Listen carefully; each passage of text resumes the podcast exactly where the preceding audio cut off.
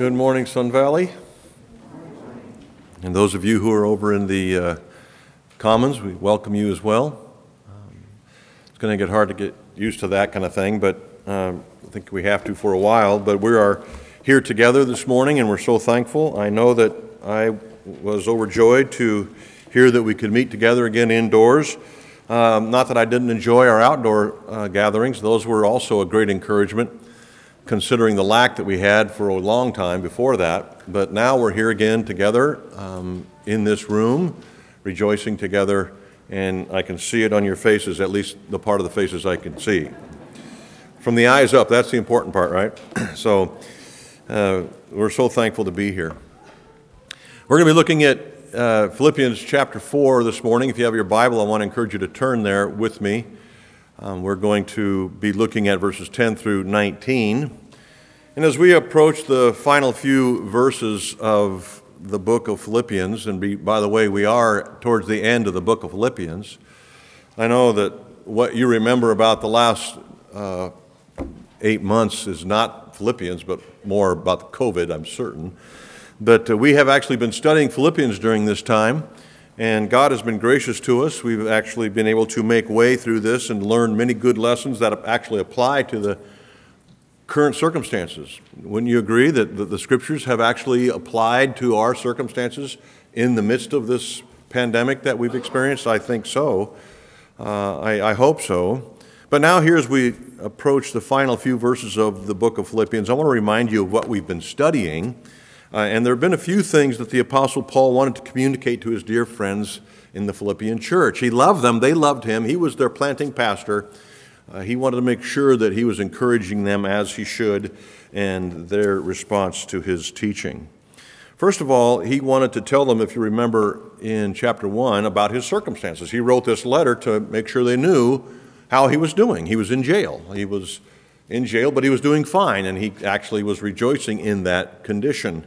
And it wasn't so much to get sympathy that, in fact, it was not at all to get sympathy uh, from the Philippians, but it was to simply let them know that even in dire circumstances, you can be joyful. Right? So that's why he told them about his condition of being a prisoner. God takes care of us even in the midst of the worst circumstances. And then you remember he wanted to thank them for their partnership in the gospel. And he did that on a couple occasions in the book, and now we're going to see it here in these few verses at the end of chapter 4, um, particularly the gift that they had sent through Epaphroditus. Uh, the Philippians had a special place in the heart of Paul, and Paul had a special place in the heart of the Philippians. They were concerned that, that he had his needs met, they were concerned that the gospel was moving forward, and so Paul was rejoicing in their gift. Um, now, the, the underlying, I guess, thing, the underlying communication that Paul wanted the Philippian readers to hear and embrace was this idea of joyful gospel partnership. You've heard that before, haven't you, as we've studied this book? Uh, we have Paul continually encouraging joyful gospel partnership. He wanted to warn them about things that would rob them of their joy and encourage them with things that would build up their joy or increase their joy. So the letter was written primarily for this reason, and everything that we've studied has supported that particular reason. Building up joyful gospel partners. That's what I hope you've experienced as we've worked our way through this book, verse by verse. Joyful gospel partnership, realizing that you are a partner in the gospel of Jesus Christ in this time and place, actual partnering with the Apostle Paul in the spreading of the good news of Jesus Christ and in a joyful spirit. So that's what Paul intended to communicate to his readers in Philippi. And here, if you remember, for the past three weeks, I've been preaching to you, to you from the first nine verses of chapter 4. And you remember what those are about, right? The first nine verses of chapter 4, Paul was teaching how important unity and harmony are in Christian relationships, in home and church. It's critical that you are um, harmoniously relating to other believers in home and in church. If, if you're going to continue being a joyful gospel partner, this is a primary element. being at peace with, being harmonious in your relationships with other believers. And I think we've experienced the opposite. I mean, if you've been a Christian for very long, we've, we've in, experienced disunity at one level or another. And of course, this disrupts our joy, it disrupts our relationships, and uh, actually impedes the gospel. And so we, we can understand why Paul was teaching this uh, to the Philippians and writing it to them. Now, there are some, of course, wonderful principles for God honoring, gospel promoting, harmony producing relationships here in these nine verses, verses 1 through 9 of chapter 4. So, if you are struggling in the department of relationships and you have some maybe that you would describe as uh, uh, not harmonious, then I would encourage you to go back maybe and listen to those sermons again, maybe review them again, and see some of the principles that, that we taught you from Paul about developing and maintaining significant, harmonious Christian relationships, how important those are in home and church. Now we're going to turn our attention to verses 10 through 19. I'm going to read them for you, and I, and I think that you're going to recognize some of these verses. I suppose many of you have some of these verses, at least a couple of them, written on something in your home um, or car.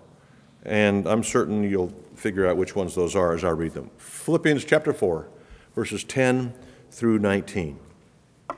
I rejoiced in the Lord greatly that now at length you have received your concern for me. You were indeed concerned for me, but you had no opportunity. Not that I'm speaking of being in need, for I have learned in whatever situation I am to be content.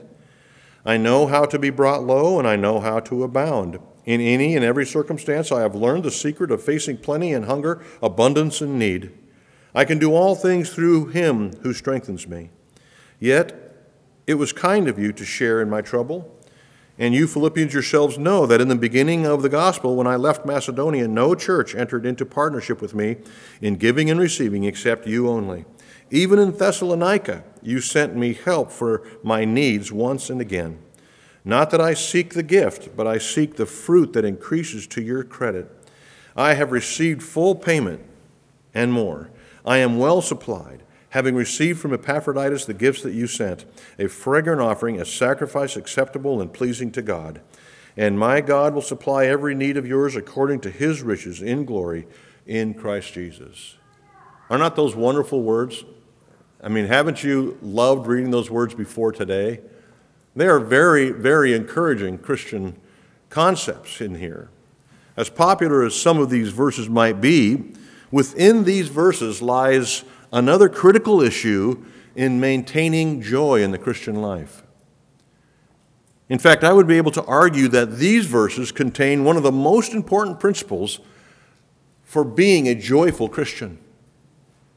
So, if consistent joy is attractive to you, which I think it is to most people, you may want to pay particular attention today and the next few weeks as we study these few verses in the middle of chapter 4.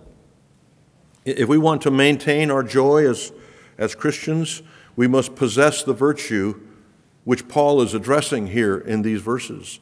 Lacking this virtue has been the reason for more heartaches than I think anything else in the Christian life, uh, including, I think, lacking this virtue is a source of the majority of divorces, job changes or job losses, financial crisis, depression, suicide, and relationship struggles lacking the virtue addressed here.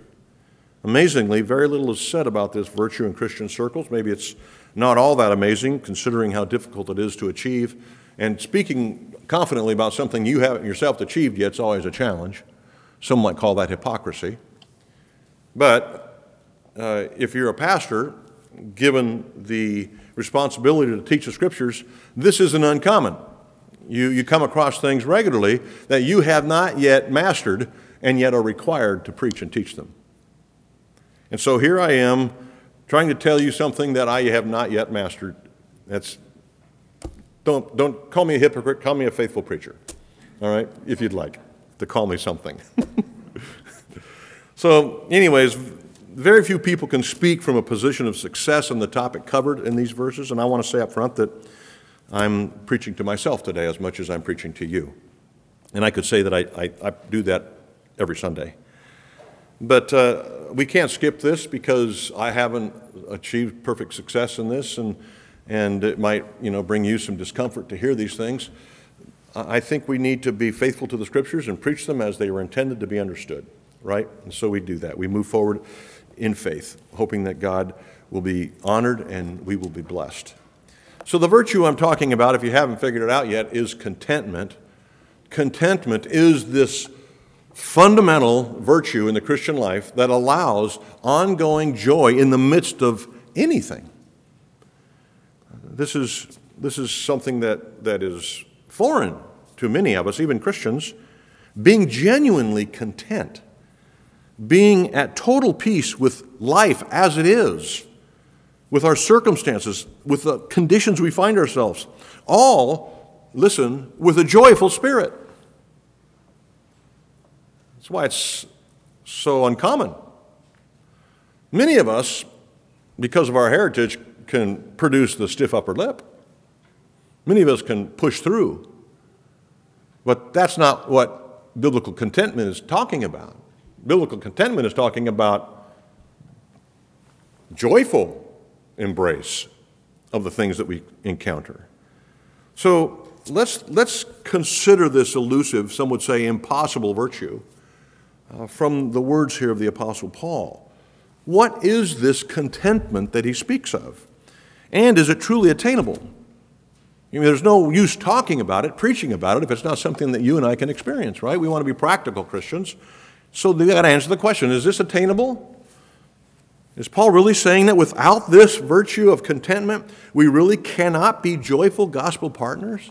Is that what he's saying? Well, I want to address all these questions in this sermon and in the couple that will follow. Um, but in order to start at a place uh, of mutual understanding, I want to give you a, a definition of contentment. Okay? Definition of contentment. What do we do when we want a definition? We go to the dictionary.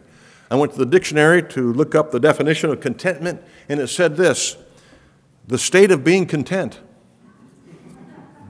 Isn't that helpful? That's very helpful. So I had to go look up the word content, which was close, and it says this satisfaction, ease of mind, satisfied with what one has or is. That's a little better. That's a little closer to what we're thinking about or what, what I want you to think about, but it's not complete. In fact, in order to find a, a definition that I felt comfortable with, I had to go all the way back to a long gone Puritan guy named Jeremiah Burroughs. Jeremiah Burroughs. And he has this definition. I think I included it in your outline, in your bulletin. Um, but here's what Burroughs defines contentment with Christian contentment is that sweet, inward, quiet, gracious frame of spirit which freely submits to and delights in God's wise and fatherly disposal in every condition. Boy, that's a mindful, isn't it? That, that gives you a lot to think about. Let me read it again. Christian contentment is that sweet, inward, quiet, gracious frame of spirit which freely submits to and delights in God's wise and fatherly disposal in every condition. I want to uh, dissect that definition before we move into the exposition of the first couple verses, 10 and 11. All right? I want to dissect this definition because dissect this definition because I think it's very helpful in uh, putting both you and me on the same page when it comes to understanding biblical contentment. Okay, so let, let's let's let's take this definition apart. First, it's a sweet frame. It is a sweet frame. In our day, if you say I'm content, what are you saying? You're saying uh, it's okay. I'll put it up with it. I'll survive. Uh, I've settled on this. It's you know that's my lot. You know, kind of like Eeyore. Um, but the contentment that Paul is speaking of, the contentment that I want you to embrace, I want you to experience, uh, is something different than that. It's, it's sweet. It, it's sweet to the taste. It's attractive to the heart. It's something that we want to pursue because we know connected to that is joy. And I guess a way to describe this would be to say no one is forced to eat ice cream. Have you ever been forced to eat ice cream? Maybe pistachio nut ice cream, but not real ice cream. right? No one's forced to eat real ice cream. Why? Because it's sweet to the taste. We love it. And so we are drawn to it, just like genuine contentment. It's sweet. Next, Burroughs says it's inward. It's an inward frame, not just a sweet frame, an inward frame. In, in Psalm 62, verse 5, the psalmist says, For God alone, O my soul, that inward thing, O my soul, wait in silence. For God alone, wait in silence, for my hope is from Him. It's, it's an inward thing, not an external thing that we're describing when we're talking about contentment. A person can seem calm on the outside, right? We all know people like that. Maybe we are people like that, but inside there's just turmoil going on, something you can't see. It's kind of like um, Sunday shoes. Maybe I just have cheap shoes, but when I get home, one of the first things I do is take off my shoes and sit back on the couch and go, oh, my feet are killing me. Okay, it's because on the outside, these shoes look great, but on the inside, my feet are aching. That's the, the, def, the difference here. With contentment, there's an inward frame that's at peace. It's not, it's not so much seen on the outside. It, it, it can be, but it's not so much. It's a, a real difference between outward demeanor and inward reality. It, the contentment in, in view in Philippians 4 here is, is an inward thing, it's a work of the Holy Spirit. It, it's, it's different than outward stuff. In fact, if, if attainment of true contentment were as easy as staying calm outwardly, it wouldn't require much learning, right? And Paul here said in these verses twice that he had to learn contentment. The Apostle Paul had to learn contentment. So it's sweet. What is it? It's sweet, it's inward. Thirdly, it's quiet. Uh, there is no internal storm raging in opposition to the unsettling things that we're experiencing. It's, it's quiet, it's a quiet frame. It, it quietly accepts trials as from the hand of God. When Jesus said, Take up your cross daily, we understood that to imply that we will have crosses to take up daily. It's a quiet, accepting frame. Joseph saw this in his trials throughout his life, didn't he? He wasn't bucking the system and, and, and angry with God. He acknowledged that it was from God. He had a quiet frame about it all. It quietly appeals to God. Now, this, this may be a bit controversial to you, maybe not. Maybe it'll be a relief to you. But I want to suggest to you that quietness, uh, that frame that is quiet, doesn't mean you can't ask God for relief.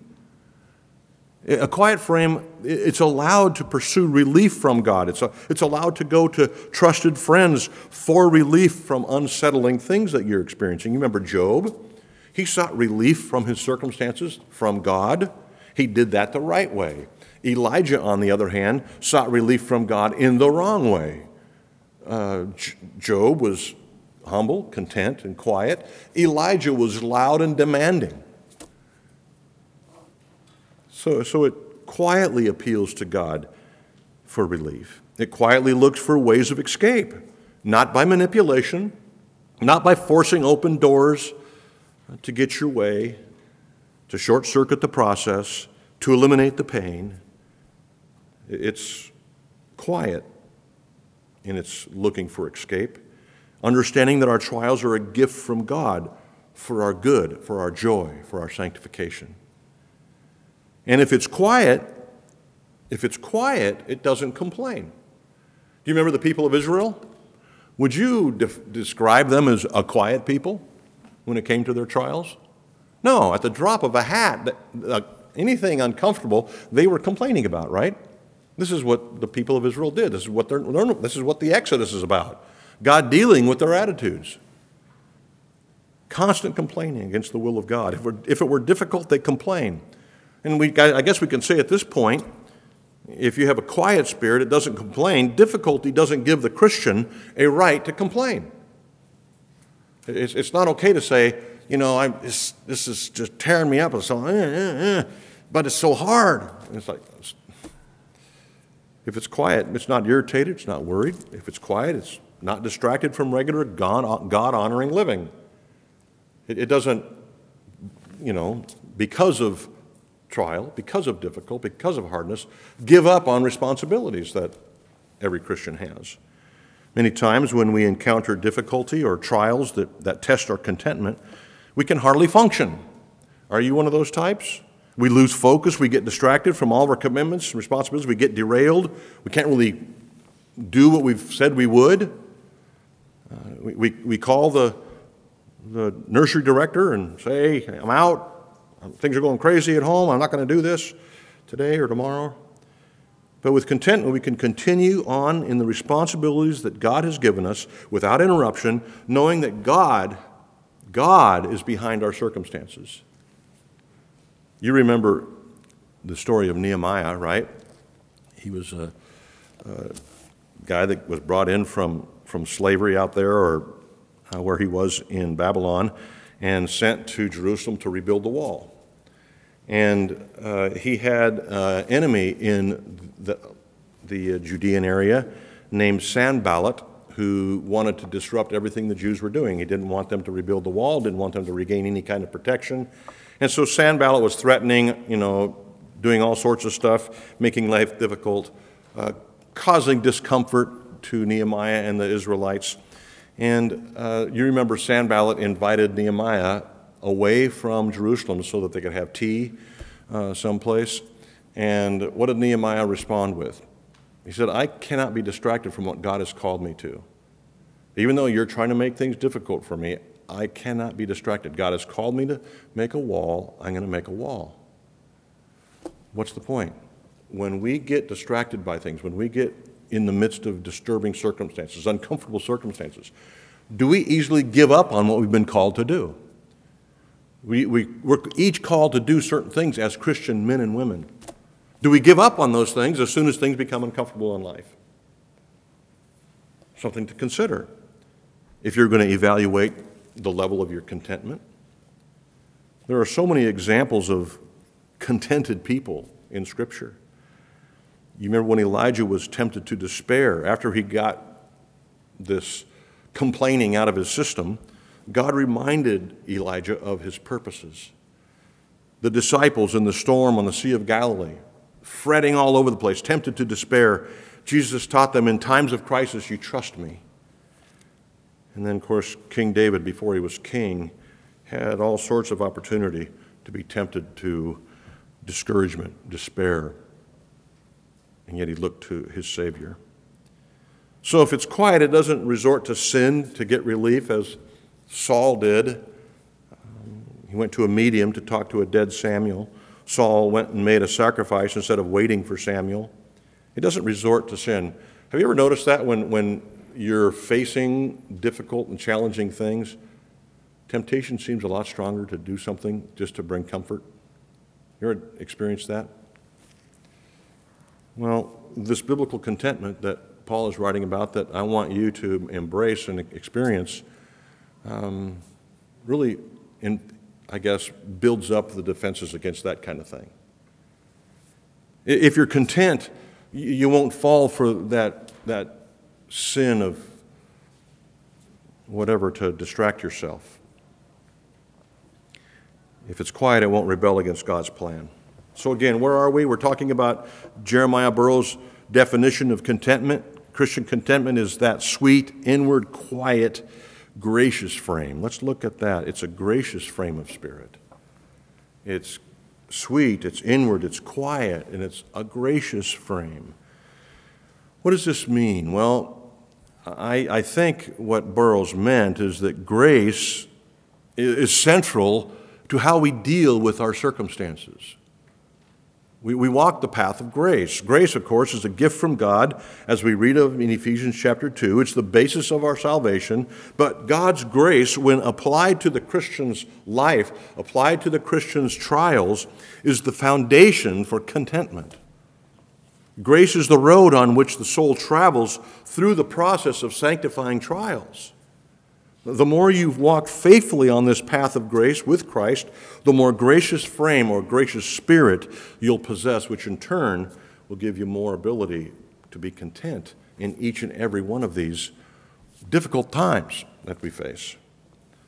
Grace brings with it a proper sense of God's character. Before you knew Christ, before He gave you grace in Christ, your perception of God was different than it is now once you know Him. Once you have grace, it, it, brings with it a proper sense of God's character. It affirms God's sovereignty. It affirms His righteousness, His wisdom, His goodness and love. Those things you didn't know about God, now you do because of grace. Grace also brings with it a proper sense of ourselves. You know that you understand yourself a lot better now that you see yourself from God's perspective, right? From a grace perspective. Someone who's in need, someone who is poor, who is ignorant of what it takes to transform ourselves, to ignorant of the future. Grace underscores God's sovereignty over the things. Grace underscores our creatureliness under or in these things. Grace brings with it a true submission and surrender to the will of our Creator. And so we, we humbly acknowledge our need and dependency on God and trust His sustenance and His activity in our lives to bring about His will. This is what contentment does, this is what grace travels on. If there is ever a time where grace must be evident in our frame or our spirit, it's when trials can overwhelm us. That's when we need this. Not when things are going great. And we'll get to that in a minute. So when you, when you witness a person, maybe you're examining yourself, and you see yourself going through dark water, but, and you remain at peace and content, I think it's, it's evidence of active grace in your life. On the other hand, if you witness those same circumstances, but you experience bucking, fighting, distress, depression, all this stuff, it's evidence of either a lack of grace or presence of sin. Now, I want you to think about, I'm, I'm going to try to draw this together here for you so they understand where I'm going and why I'm fleshing out Burroughs' definition. When someone is discouraged and you bring them something to encourage them, something physical, maybe a gift of some kind, and that thing does its job, it encourages them, then their frame is not based on what's inner, but on what's outward. Does that make sense? So it takes something external to bring about contentment instead of something that's internal. What Paul's talking about, what Burroughs is talking about, what I'm trying to communicate to you is the contentment that we're pursuing is inward, not dependent on outward things. Now, I'm not saying it's wrong for you to, you know, do something or give something to someone who's discouraged. I think that's good and you should do that. I'm simply saying the difference between inward and outward contentment can't, cannot be uh, misunderstood if we're going to truly embrace and experience this biblical contentment. We cannot be dependent on external things to change our outlook, to change our demeanor. But we must be dependent upon the, a spirit, our spirit, that is, is surviving on the grace of God. Now, I'm going to spend a few weeks here fleshing all this out, so don't worry if you don't get it immediately here. Um, it'll come. The difference between contentment that's inward and contentment that's outward is that outward contentment comes from things or circumstances, and those things can cheer even an unbeliever, right? If everything's going your way, then you really don't need contentment, biblical contentment. So we're not talking about external things. Godly contentment's not a natural frame, it's not something you're born with. It's something you learn, as the Apostle Paul did. It's not because you have a stiff upper lip that you're content. It, it's an internal thing that's oriented around and received from grace, God's grace. And then the final phrase in Burroughs' definition is this it freely submits to and delights in God's fatherly disposal, or God's fatherly oversight, or God's fatherly work in your life. It, submits to and delights in those things. That's hard to do, isn't it? It's easy to read, but it's hard to do. And here's where we're going to move into our exposition of Philippians 4:10. The contented, grace-affected heart is quickly won over by God and His grace. It doesn't need a lot of prodding. God, God moves us Godward and Christ like, um, I think, with ease when his contentment based on his grace is evident in our lives. Unlike Jacob. You remember at the Jabbok River? Uh, that process was painful for Jacob. He wrestled with God all night, and the only way that, that Jacob would submit to God is when God forced him to say uncle, basically, when he dislocated his hip socket. That's not what we're pursuing here. We're pursuing a, a responsive, free, and delightful view of God and His work in our lives. Philippians chapter 4, verses 10 through 19, as I mentioned to you earlier, was basically a thank you note from the Apostle Paul. Something all responsible people do. You receive a gift, you send a thank you note. This is something we all learn. Uh, but, and it was a thank you note from the Apostle Paul to the Philippians for their generous financial support. But, but woven into this thank you here in these few verses is this wonderful view of godly contentment. That thing that we all want, but most often miss. We, we have in these verses the Apostle Paul again demonstrating exemplary godliness that we must imitate as Christians. He told them to imitate him in chapter 3, verse 17. He told them to imitate him in chapter 4, verse 9. Here, Paul is demonstrating what it means to be content with the goal of us imitating him. I think this is one of Paul's most important things or examples to follow. So, where do we find contentment, Christian? Are you content? Where do we find it if, if we don't have it? Uh, many seek it with money, possessions, power, status, relationships, vocation, what have you. But I, I think my argument here is, is th- those things don't ultimately satisfy. They, those things don't ultimately bring contentment. And here's why God's intentional design of what will satisfy us is different than external things that we might be pursuing.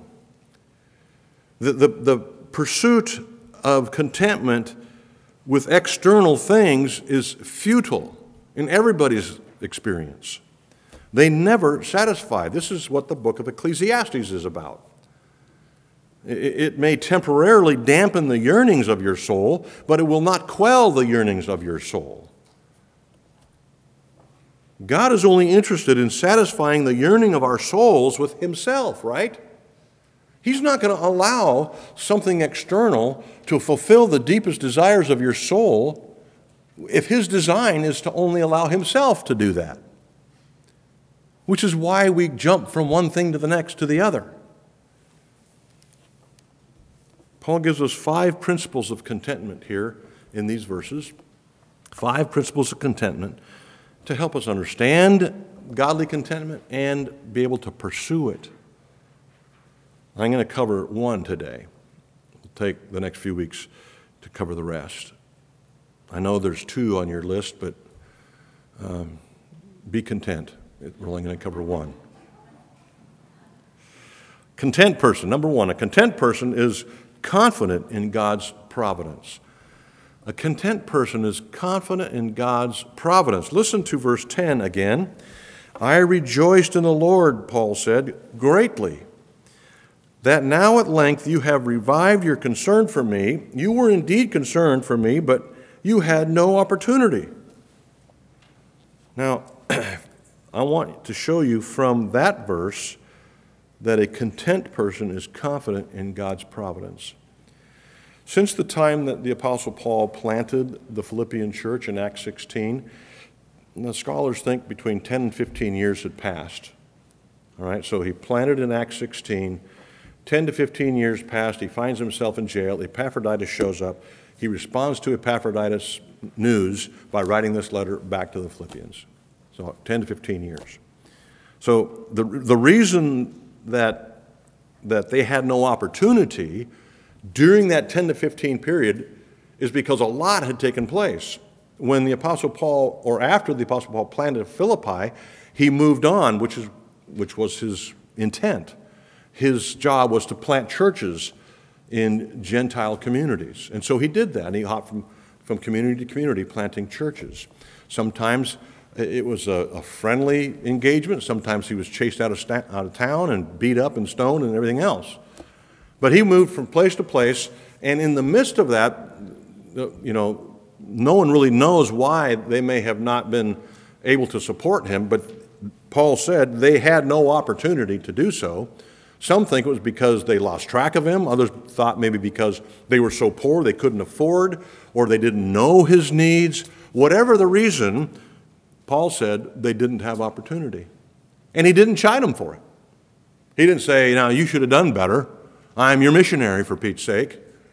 No, he didn't go that direction. He just simply acknowledged that they had no opportunity. When Epaphroditus arrived in Rome with this gift, Paul rejoiced greatly. And his rejoicing, this is important, wasn't because he received a great gift that now he can go out and buy really good clothes. No, it was because it, this gift was evidence of their ongoing love for him and, I think more importantly, commitment to the cause of Christ. This gospel partnership, which has been running all over the place in this letter. It seems that the loving support of the Philippians had been absent because of circumstances, and Paul accepted his circumstances and their circumstances and rested in God's providence. He wasn't worked up about it, in other words.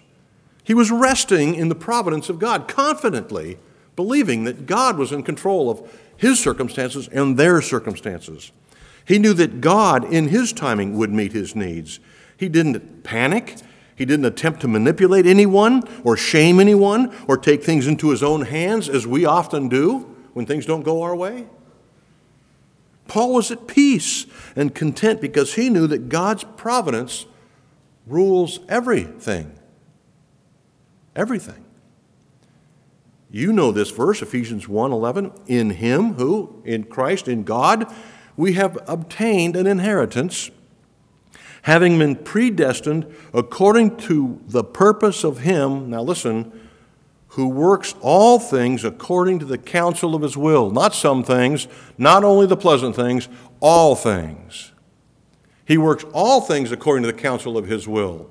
Nothing bypasses the counsel of God's will in your life.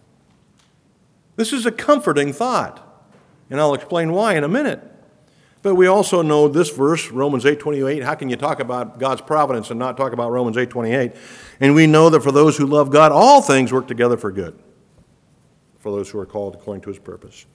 A big struggle for us, and maybe I should just talk for myself, a big struggle for me, is that I feel like I need to promote my own wishes if I expect to get them accomplished. If no one's, you know, going to bat for me, you know, no one's looking out for me, then what's the likelihood of me receiving all the stuff and comfort that I want? I'm willing to push through obstacles to get my way. Becoming frustrated or impatient is a sign of not trusting God's providence or trying to manipulate your circumstances. God's providence does not require miraculous events to bring about his purposes. Did you hear that? God's providence does not require the parting of the Red Sea for Him to accomplish His purposes in your life. God's providence, and by the way, for God, having Him ordain and orchestrate the details of your life, non miracle details of your life, is no more difficult than Him splitting the Red Sea, just so you know what's going on here. God's providence allows for all the contingencies, events, words, acts, decisions in regular life to come together in such a way as to accomplish his purposes ephesians 1.11 talk about infinite wisdom his infinite wisdom and power weave all these things together to fit exactly as he has planned to accomplish exactly what he has purposed Proverbs 6:19, the heart of man plans his ways. Don't you do that? You plan. What's the rest of the verse say? But the Lord establishes the steps. You and I plan all sorts of things. When the day is over, guess whose plans were followed? God's. The Bible's full of stories where God's providence is working its way out in the lives of his people, bringing glory to him and joy to his people. You remember Joseph, Jacob, David, Esther, Daniel, Paul, etc. All these people experienced the providence of God in such a way that brought about things in the midst of darkness and uncertainty and discomfort, things that brought them ultimate joy and glory to God. That's why they're, list, that's why they're recorded in Scripture. To remind you and I that this actually is what God is up to. What God did in the life of Joseph, He's going to do in your life. What God did in David's life, Esther's life, etc., He's going to do in your life to bring about the same thing God's glory and your joy. Genesis chapter 50, verse 20, so evidently describes what I'm saying here from the lips of Joseph, the one who was sold into slavery by his own brothers some 25 to 30 years after that sale, Joseph said this to the brothers that sold him As for you, you meant evil against me, but God meant it for good, to bring about that many people should be kept alive as they are today. You tried something, but God actually was overseeing all of that to accomplish His purposes, including the saving of your lives. See, something we need to understand about the providence. There are four things that I want you to understand about the providence of God. You can list these in your bulletin. I've given you space. To understand contentment, you've got to understand the providence of God. To experience contentment, I should say, you must understand the providence of God. It rests on this. First of all, God's providence is irresistible. God's providence is irresistible. Listen to, and by the way, this truth is sprinkled all over Scripture. I'm going to just choose a couple verses to support this. Isaiah 43 13. God tells Isaiah, I work, and who can turn it back? I've got a plan, no one can stop me. That's what God said to Isaiah. I've got a plan, no one can stop me. you remember Job's, Job's conversation with God about God's providence? It was, it's actually kind of entertaining to read that dialogue between God and Job. God asked Job, after all his complaints about the trouble he was in, God asked Job if maybe, Job, you should be the one who decides instead of me. Is that how you want this to go, Job? Do you want to be the one who decides how things work out? This is how the verse goes Are you the one to choose? Really? You know what? I think if you thought about that for less than 30 seconds, you would say, No, thank you. Are you the one to choose? Psalm 115:3 Our God is in the heavens, he does all that I please. Is that what it says? Our God is in the heavens, he does all that he pleases, is what Psalm 115:3 says. And let me say something, and I think you would agree. We're happy about that. Amen. So, first of all, God's providence is irresistible, and we're happy about it. Secondly, God's providence is righteous. It's right. It's not wrong, it's right. Genesis 18:25 Shall not the judge of all the earth, that's God, shall not the judge of all the earth do what is right? What is just? Let me say this. If God does it, it's right. Why? because he can't do wrong. It is impossible for God to do wrong. And so if he does it, it's right. Psalm 145 17. The Lord is righteous in all his ways and kind in all his works. Not some, all. To know that God is always doing right, never doing wrong, is a great comfort for anyone going through anything. What you're going through is not wrong. As difficult as it may be, as challenging as it may be for your family, or, you know, fill in the blank, it is not wrong. Meditating on this truth brings contentment and joy. What God does is always right. Well, is it right for me to constantly be sick? Evidently. Is it right for me to be unemployed? Evidently. Is it right for me for my child to run off and do this and that and the other? Evidently. And you get into all sorts of challenging places when you start, you know, threshing out the details. Our sin, this is interesting. Our, our sin requires God to act in our sanctification, right? Isn't that what sanctification is about? God has to act because of our sin to sanctify us towards Christ likeness. And when he does the thing that, he's, that our sins require him to do, we get upset about it. We, we, we, we resist, we, we complain, we argue, we manipulate. And the reason he's doing these things is because of our sin. So God's providence is irresistible, it's righteous, and thirdly, it's wise. Everything God does is wise. We can never charge God with foolishness. The wisdom it took to create the universe and plan human history from beginning to end is the same wisdom and care with which He governs your life. It's no different from God's perspective. The wisdom it took to create the intricacy of the subatomic level is the same wisdom God plans the detail of your life.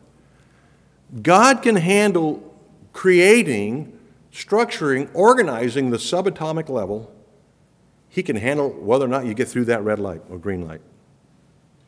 He can deal with your details. And because of this, because He is wise and allows only that which will bring Him glory and us good into our lives, because of that, we can be content, at peace, even joyfully at peace. And then finally, God's providence is loving.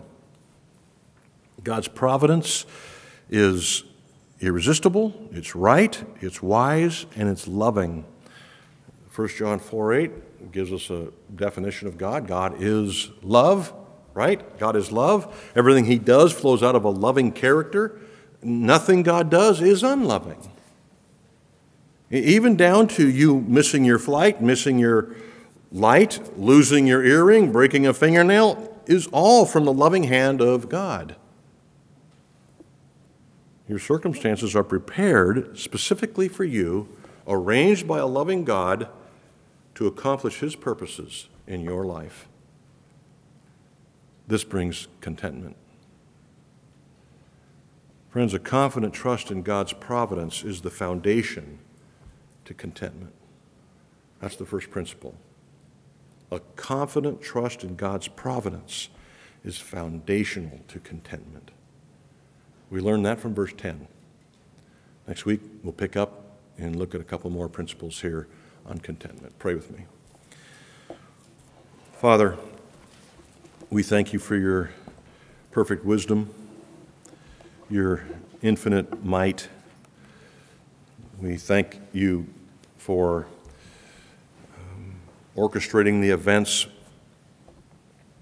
of our life to bring about your glory and our joyful good.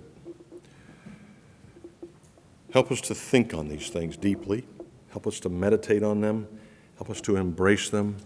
God, I pray that Paul's instruction here, um, Paul's thank you note here in Philippians 4, will be of great encouragement, will have much influence over how we think about our circumstances, will, will bring about joy and contentment as the Apostle Paul and the Holy Spirit desires for each of us who know Christ.